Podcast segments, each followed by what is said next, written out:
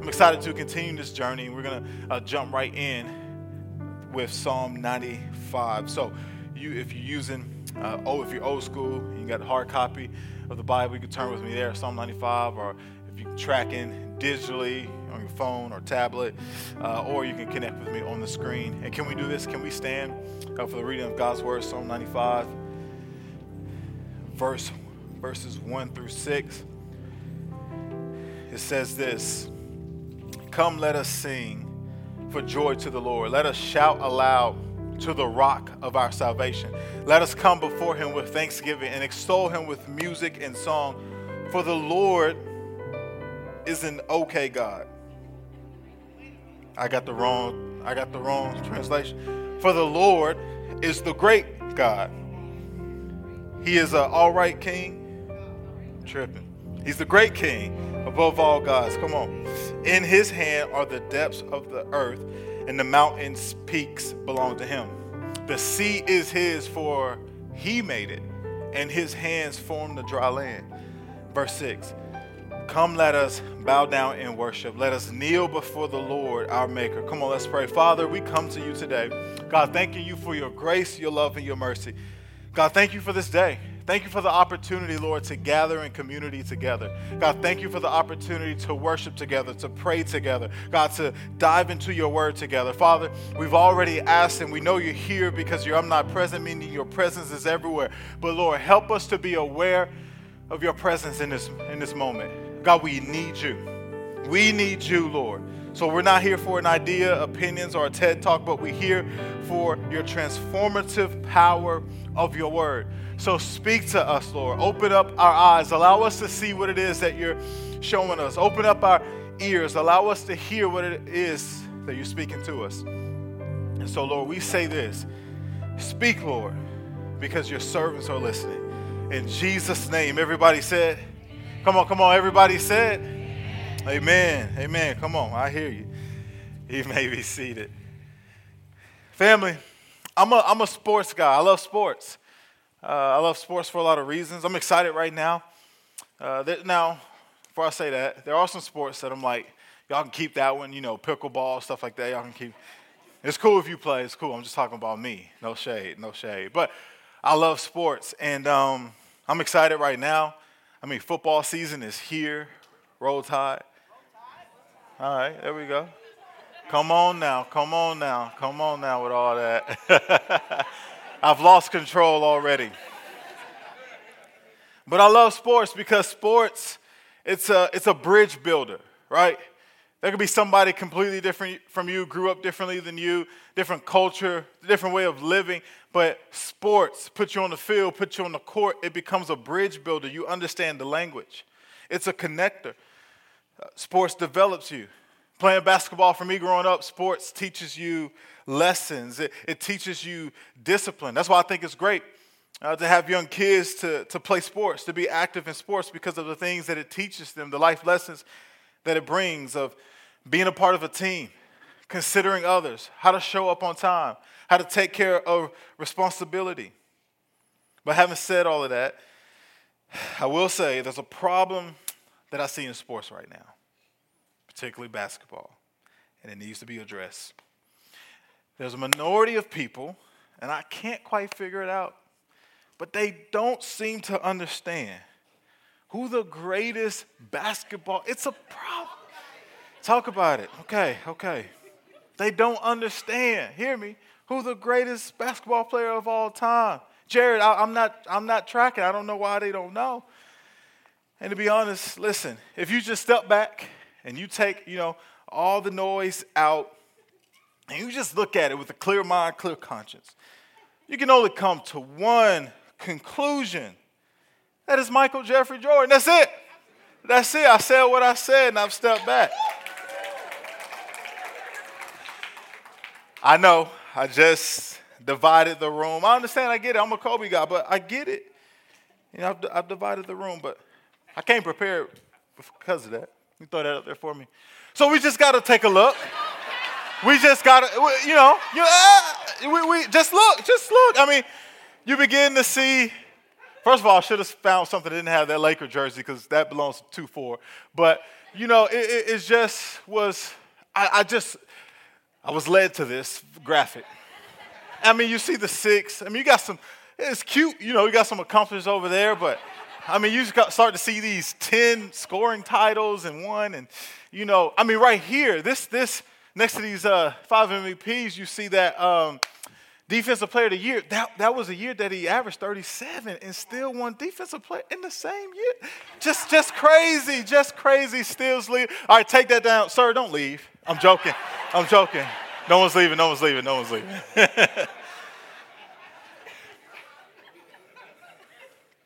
now, I will say this. I'm not one of those guys, you may say, but this is what you just did. I'm not one of those guys that feel like you got to tear the other player down to build the other one up. They're, they're all great, whether you're a Kobe guy, Jordan guy, LeBron guy, whatever. They're all great. But I just had to do this today because I use TikTok.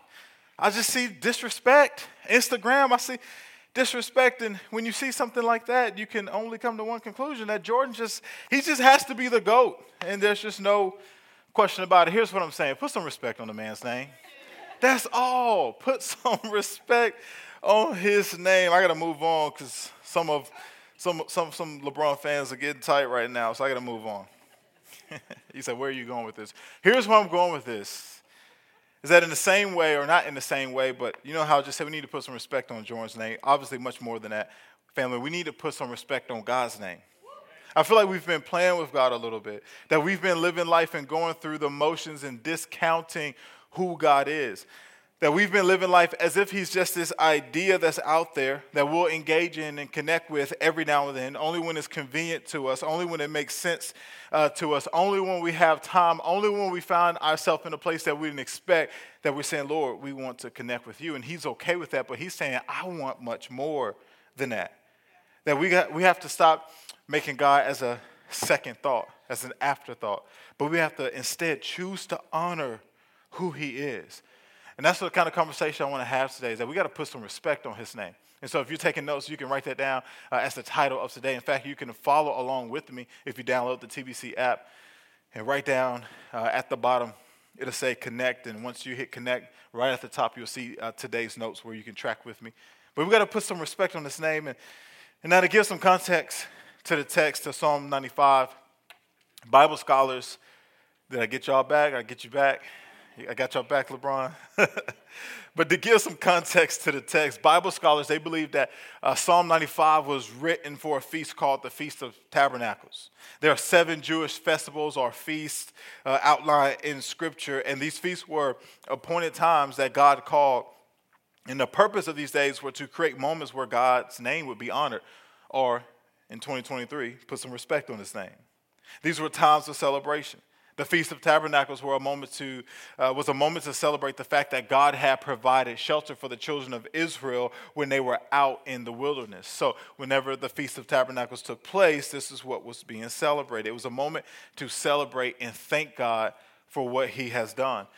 And when you begin reading it in verse 1, you can see it. It was a celebration, it was a moment to point back to what God had did. It was a moment to remember what God had did, what he had done. In verse 1 it says, "Come let us sing for joy to the Lord. Let us shout aloud to the rock of our salvation." That he's brought salvation to us, that he took us up out of Egypt to lead us to a better place. For the Lord is a great God. He's a great king above all gods. It was a polytheistic culture, meaning, meaning many gods, but they come to the understanding that He's the God above all gods, that there's no one like Him, there's no one above Him. He's the great God, He's a great king above all else.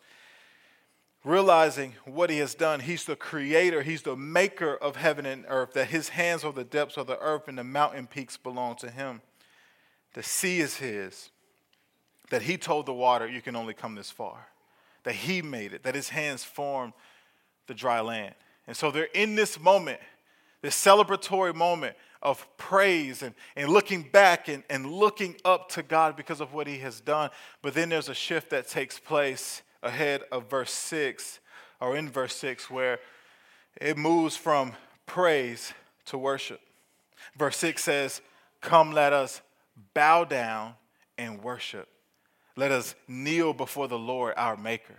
And so they took time, they took this moment to celebrate. The writer took time to celebrate and to commemorate and to praise God and to, to, to lead the people to remind, be reminded of the goodness of God and what He's done. But then there's this moment of let us come bow down, let us come worship. Not so much because of what He has done, it's amazing, but this is simply to bow down, to kneel before Him because of who He is. And family, you can say it this way that praise is about looking up while worship is about bowing down. At praise, I'm looking to God, I'm looking at, at all what He's done. But then worship is this life posture that says, I'm bowing down to surrender before you.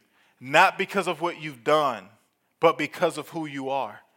In fact, the word worship, it means to prostrate oneself, meaning to lay down to bow down to reverence. It's a holy reverence, a, a holy, you know, if you hear fear of the Lord, it's not this sense of being afraid, but it's a holy reverence, a awe, being awestruck of who he is. It's to ascribe worth, to realize that, that he is worthy of my worship. You know, in this community, especially, you could find yourself in a meeting and a general walks in a room and off the top, everybody stands up to honor the position that they carry.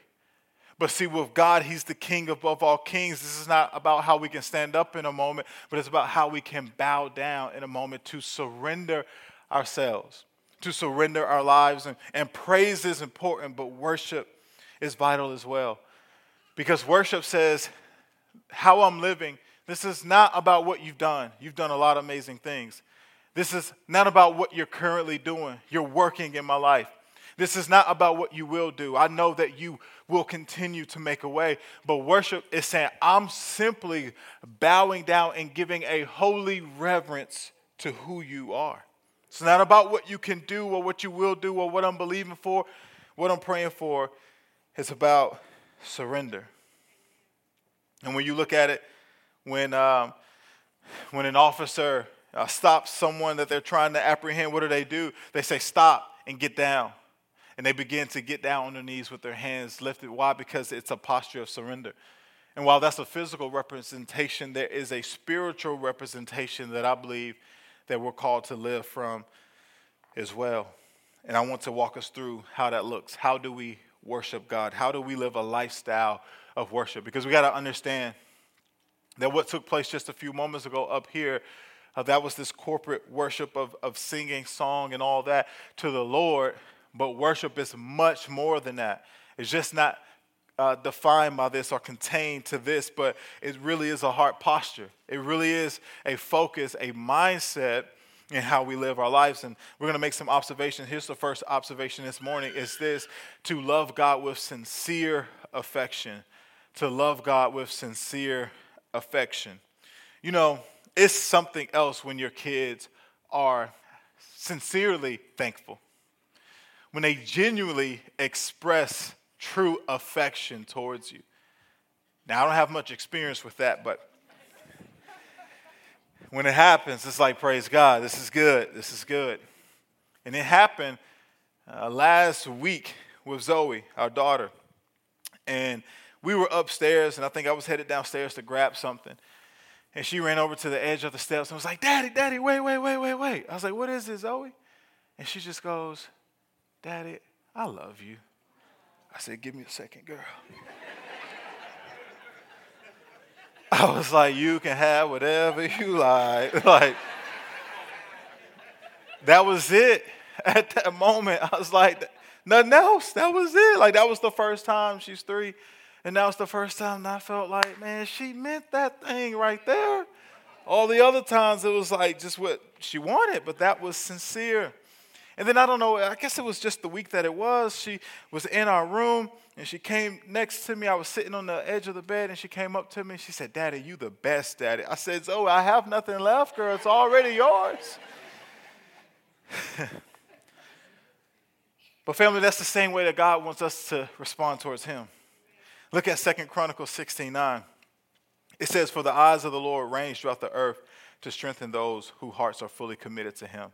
Like he's looking, he's searching across the range of the earth, and he's saying, Who are those people who are committed to me? Who are the ones who just love, want to love me and serve me with sincere affection? Yes, I'm going to move in your life. Yes, I'm going to do things in your life. Yes, there are going to be moments where you, you, you are, are going to witness my power and the ability, uh, the ability I have to just do the miraculous in your life. But what if, what does it look like to simply say, Father, I love you? That, that, that you are what I desire, you are what I seek. And that's what the Lord is searching, and He's looking for folks who are committed that way.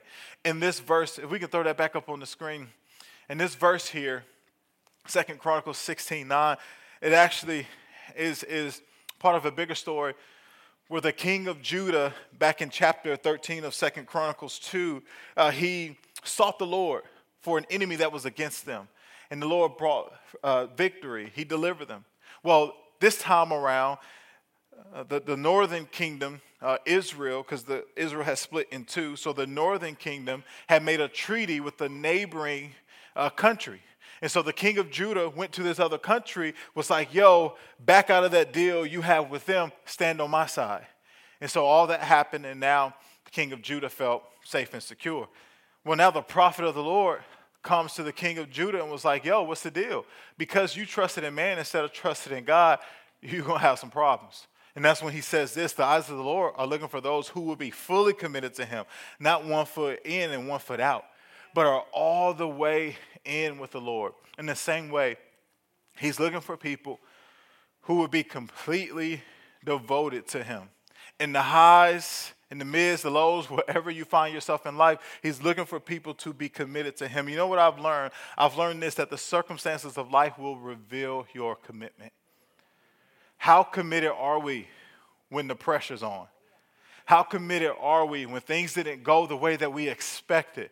How committed are we when the disappointment came? How committed are we when we prayed and we didn't see the healing? How committed are we when we prayed and the marriage still failed? The Lord is searching for those people who would commit to Him and say, Lord, no matter what, I've got questions. I haven't heard the answers yet, but I'm staying committed to you. It's this understanding that the Lord is not leading us to a place to break us, He's leading to a place to make us. And oftentimes, in the way that we're being made, it may feel like a crushing. You can't get wine unless you crush the grapes. And so sometimes there's that feeling of things that we may walk through and experience. And you say, So I had to go through that to experience Him. Listen, I don't have all those answers. I just know the end that God wants to get us to, and that's being fully committed to Him. Because what we turn to when life gets tough will reveal where our greatest attachment is. Is it Him? Is it others? Is it relationships? Is it money? Is it drugs? Is it sex?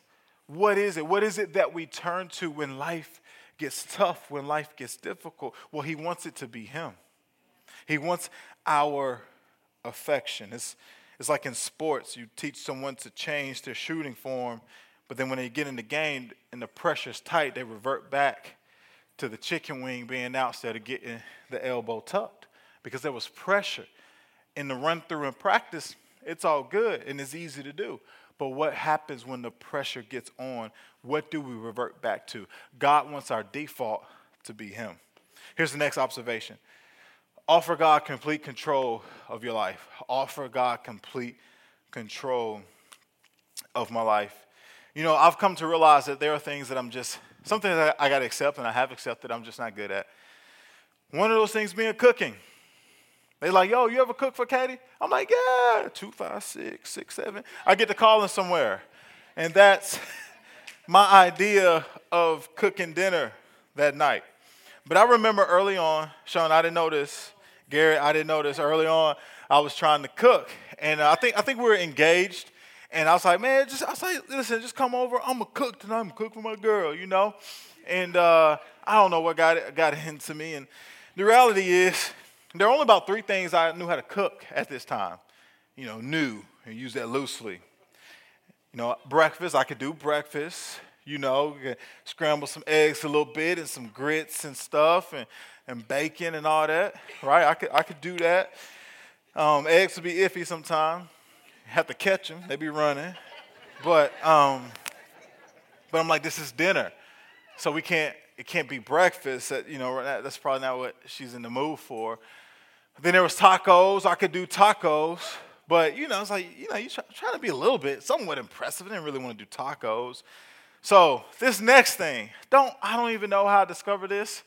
I don't know how it got on the list. I don't know why it's there. It was cube steak. Don't again. I don't know why. Like why was that the, the, the third thing that you knew how to cook? But it was cube steak. So I said I'm gonna make cube steak, some mashed potatoes, and some green beans. Come on, that seems like a good wholesome meal. Come on. So she came over. I was like, come on in. and um, you know, I was preparing the meal. I was cooking on the stove, so I had my flour ready. You know, season everything up, and it's ready. And you know, drop it uh, in the skillet, and you know, I see her just kind of peeking over every now and then, just kind of paying attention to what's happening. And every time I noticed that she was looking over, there was more and more look of concern um, that was coming on her face from what she was seeing. And um, finally, I, I, think she pretended she came in there like she was gonna, I'm thirsty, get something to drink. But I think so that she could eventually step in because what she saw, she's like, So those pieces, tell me about those. I said, Oh, those are the finished ones. Those are the good ones, girl. She said, But, but it's got flour on the edges. Like, that can't be finished. And I was like, No, it, it, it adds for flavor, it keeps the moisture in the juice. So she's like, Hey, let me, I, you go sit. I got it. I think it was football season. Like you, you go sit down, watch the game, third down. Go like go watch the go watch the game. And um, I got it. And she took over from there. And, and listen, I stepped back. And ultimately we ate, we got to eat the cube steak and and nobody got sick. So it was all it was all good. And listen, here's what I'm saying. The reason that we were able to eat, you know, a good meal, whatever, whatever it was, you know, it wasn't because all of a sudden I figured out what I needed to do in the kitchen. No, it was because I decided to give Katie complete control and we were able to eat. And so here's what I'm getting at. In the same way, family, we need to offer God complete control of our lives. Because I think we can live this life, and we've had experience and we, we've been through things, and we say, I know how to handle this. I know how to go through this. That I'm a big boy, I'm a big girl, I can handle this, I can experience this, I can navigate through this. We, we deal with tough things, and, and, and because of um, whatever reasons, we don't even want to share to folks what we're going through. We want to share with others what we're experiencing. And we say, yo, I've got this, I can handle this. But God is looking for people who will offer him complete control. And notice I say offer him complete control because God is a gentleman in his approach, right? He has given us free will. Why? Because he wants us to choose this. He wants us to choose to surrender. He wants us to choose to offer him complete control. He wants us to choose to love him with sincere devotion, affection, rather. Look what Romans 12:1 says. Therefore, I urge you, brothers and sisters, this is Paul writing, in view of God's mercy. In other words, he's saying, in view of God's mercy, he's saying, in view of God choosing not to give us what we deserve. Because, see, grace is when God gives us what we don't deserve, while mercy is where God chooses to withhold from us what we actually do deserve. And so, what he is saying, in view of God's mercy on us, your only response that makes sense is to offer ourselves as a living sacrifice, and that's what's pleasing to God. So, little context to this. In the Old Testament, a priest will, I say Old Testament, but really up until the moment where Jesus uh, was, was, was, was killed and raised again, or laid down his life, I should say, and was raised again. But up until that moment, a priest uh, would kill an animal and place it on the altar uh, as an offering to God. And then what Paul is saying, well, listen, this is not about us being killed to offer ourselves, but this is us becoming a living sacrifice. In other words, laying down our life daily, saying, Lord, I'm presenting myself to you as a living sacrifice. So all of who I am, my thoughts, my concerns, my issues, my wins, my losses, my highs, my lows, all of who I am. I'm laying that down daily and I'm offering myself to you. I'm offering you complete control of my life. Because here's what we got to understand there's There's the perfect will of God, the permissible will of God, and then there's outside the will of God. And so the permissible will of God, obviously outside the will of God is obviously we're outside his will, where we are completely disregarding him, disregarding his word, disregarding what he's leading us to. But then there's the permissible will of God where he's saying, listen, I will allow that, but there's better for you. Right. That yes, you can do that, but there's something greater for you that I have. But then there's the perfect will of God that we encounter and live in when we choose to lay down our lives as a living sacrifice. And that's the place where He wants us to live. Now, the perfect will of God doesn't mean that it's absent of trouble, issues, and struggle. Because some people say, well, if I'm in the will of God, then how come uh, there's struggle here? The will of God doesn't mean that there's no struggle. The will of God doesn't mean that there's no issues. The will of God doesn't mean that there aren't things that we walk through. But because we're in the will of God, His grace becomes this accelerator and this empowerment to move us through the things that we face. So that's why, as we discussed last week, that we can take heart, as John 16 33 reminds us, that Jesus says, Listen, in this life you will experience trouble, but take heart because I've overcome the world. So I want to live in the perfect will of God. What sets the stage for that? to present our lives as a living sacrifice, meaning every day having a posture of, Lord, here I am. What would you have me to do today? It's almost every day you wake up, you're, you're presenting yourself for duty. Here I am. I'm reporting. What would you have me to do today? But I think one of the reasons why some of us struggle with offering God complete control is because of pride. Because pride gets in the way well, God, I don't, I don't want to do that.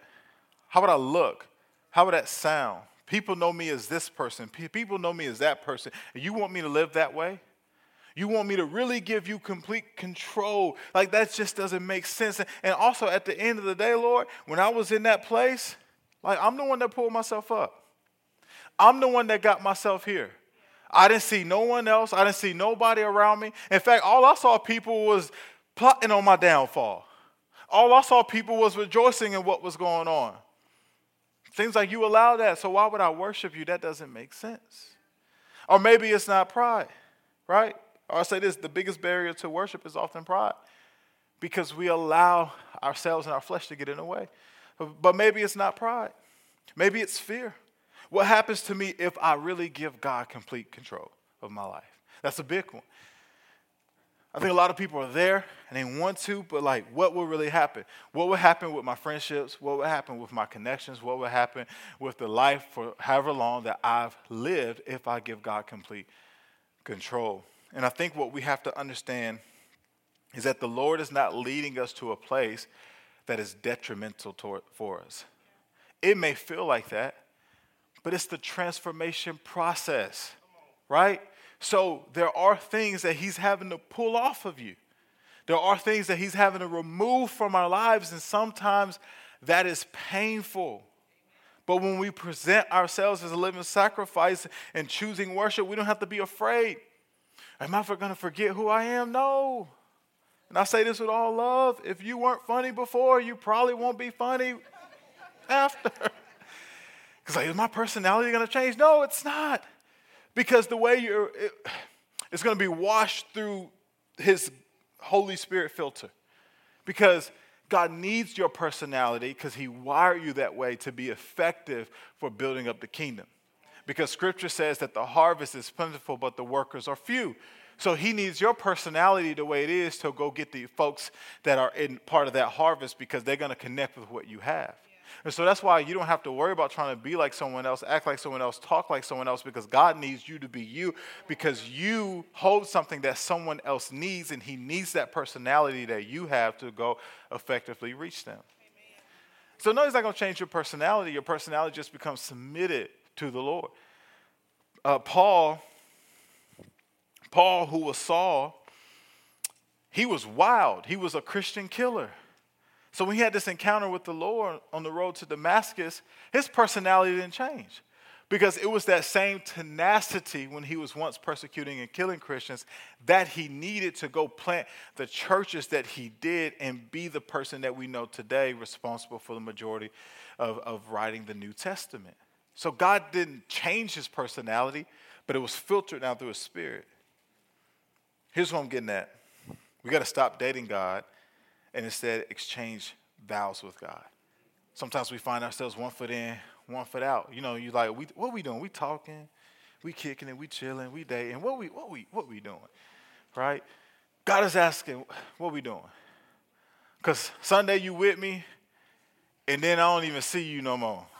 You used to call me on your, you know, cell phone. But now I don't even know, like, you can't even. We all been there. Maybe, maybe not. Look, I remember back in the day, I pull up to church and I got the music playing. God's got a blessing with your name on it. Rocking out. Get in there, yeah, praise God. Glory to God. Hop in my little 93 Chevy Beretta. That was my first car. And then I got the Maxima with the, tw- well, that was 18s, but I did keep them clean. I did keep them clean. Had my 1200 watt amp and my kickers in the back, two 12s. They were not 10s, they were 12s. Soon as church got out, I went from Donald Lawrence, Fred Hammond to 24s. And it's like, hold up. Just a moment ago, hands high lifted, I surrender all. And now I'm talking about be easy. like, what's going on? Because Sunday, I was like, oh, that's the Lord's day. But then, right after, when we got out, it was 2.30. When we got out at 2.30, yeah. So we, it's different now. They be like, they be, y'all making me go longer. I told them, they be like, man, you be going long sometimes. I'm like, you don't remember the 2.30 days? What you talking about? But anyway, I get out of church and, you know, Saturday and, and the rest of the, the week, it's mine. I'm outside. And Lord's like, wait a minute. I want to be your God every day. Which I'm, I'm in my other point, include God in my everyday life. So, Micah, come on, help me out. But he's saying, include God, include me in your everyday life, not just on Sunday, but I want to be your God on Monday as well. I want to be your God through the rest of the week. I want to be your God in that meeting. I want to be your God in, in traffic, in, in frustration, if you want to go outside, go outside, but just take me with you. That's what he's saying. And it's very simple. And I think we need to start at a place where it's simple. Start at the lowest degree. Here's what I mean waking up every day and even asking the Lord, what should I wear today? Where should I go to lunch? What should we eat for dinner? You said, man, that that's just that's child's play. That's that's ridiculous. No. Here's here's why we should do it to the lowest degree. Because what it's doing is developing your sensitivity to the voice of God when you include Him in the little things. And when you can hear Him in the little things of what you should simply wear that day, you will hear Him in the big things of should I take this job that may take me away from my family? Should I take this promotion that while it may add $20,000 to my salary, my family's not going to see me anymore? I'm not going to be at the sporting events on the weekend because I'm going to be busy over here having to push and make all this happen. Should I really move? Should we move to that city? I know it's a city that we talked about. I know we'll have the income that we want. I know we better take the trips that we want, but our marriage is on the rocks right now. If we move to that city, no family, no connections, nothing around, would this be to the detriment of our family? But you know how you can get the sensitivity if you need to make that move by waking up and saying, Lord, what should I even wear today? Because it's building the muscle of hearing the voice of God. Because what many of us will do in our prayer time, we're informing God. We're informing God about what we're going to do, and instead we need to consult Him on what we should do. So we said, Lord, I'm going to stack here, stack here, flip this, and then buy that. And we inform him all the moves that we're going to make, all the things that we're going to do.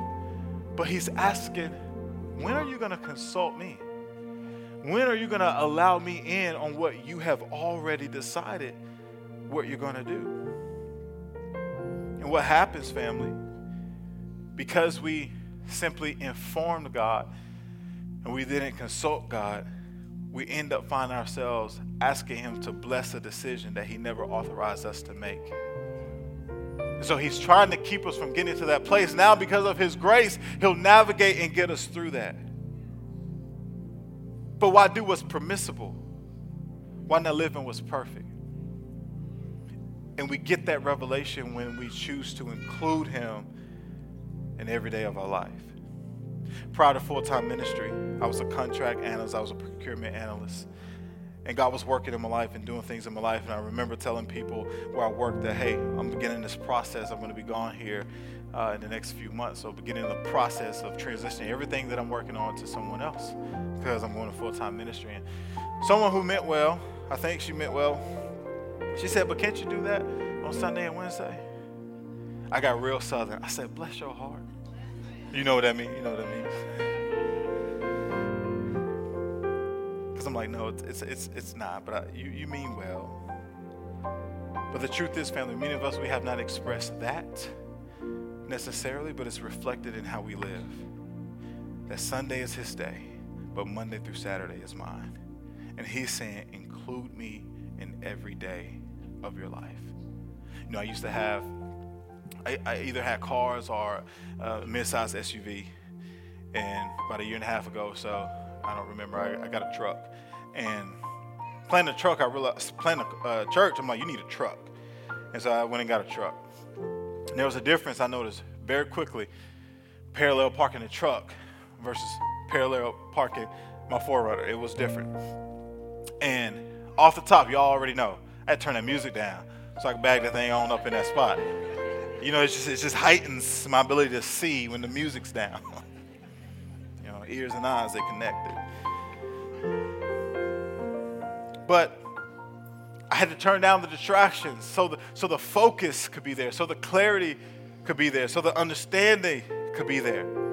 And it's the same with us in life, family. We got to turn down the noise of life so that we're able to see God in the way that we didn't see Him before, so that the distractions are gone. So here's a question to ask What's so loud in your life right now that you can't see God because of it? What's so turned up in your life that you can't hear God, you can't see God, you don't know God, you don't feel God because everything is so loud? Can I submit to you that it's time to worship, meaning it's time to surrender. It's time to say, maybe, maybe there's pain, maybe there's hurt, maybe there's disappointment. Maybe there's something that happened in your life you didn't expect. Maybe it was the loss of a relationship, the loss of someone in your family or friend, someone close to you. Maybe it was a, a marriage that didn't succeed, that it ended in divorce. Maybe it was a lost job. Maybe, maybe it was the church. Maybe the people that's supposed to reflect Christ were the people who hurt you. And you're disappointed and you wonder if you can ever connect to church in the way that you used to. Maybe it's you. Maybe it's things that you felt like over your life you allowed yourself to get in and you're disappointed with you, and that thing has been so loud in your life that you can't see God. Or maybe it's God. Maybe you're disappointed. Maybe you hurt. Like, God, where were you when this happened? Where were you when that was said to me? Where were you when that was done to me? And family, I don't have all the answers. There's a lot of complexities. I don't know, but what I do know is I, I know I need to worship. I know I need to surrender because there's a level of vulnerability that comes when you surrender. I think about Martha and Mary, but particularly Martha, the sisters of, of Lazarus. And Lazarus died, and they were upset because they told Jesus four days prior to when he got there to come because the one you love is sick. And Jesus waited four days before showing up. And now he's shown up and he's dead. And so Martha's like, yo, if you had only been here, my brother would be alive. And then Jesus tells her, but listen, he's going to rise. He's going to live. And, she, and she's like, yeah, I know at the resurrection. But then Jesus says, no, no, no, no. Re- basically, resurrection, resurrection is not an event, it's a person. I am in the resurrection. Now, Martha got that revelation. Why? Because she was vulnerable in a moment and she expressed how she was mad with Jesus. But she got some revelation that otherwise she would not have gotten if she didn't get vulnerable that way. What am I saying? Worship is the opportunity to be vulnerable with the Lord and say, God, I'm disappointed in how you allow that to play out. I'm hurt by it. He's big enough to handle that. And then what happens, get some revelation that without that moment, perhaps you would not have gotten. So, what is it that's so loud in your life that's keeping you from receiving that revelation? Worship is the door that brings you to the point.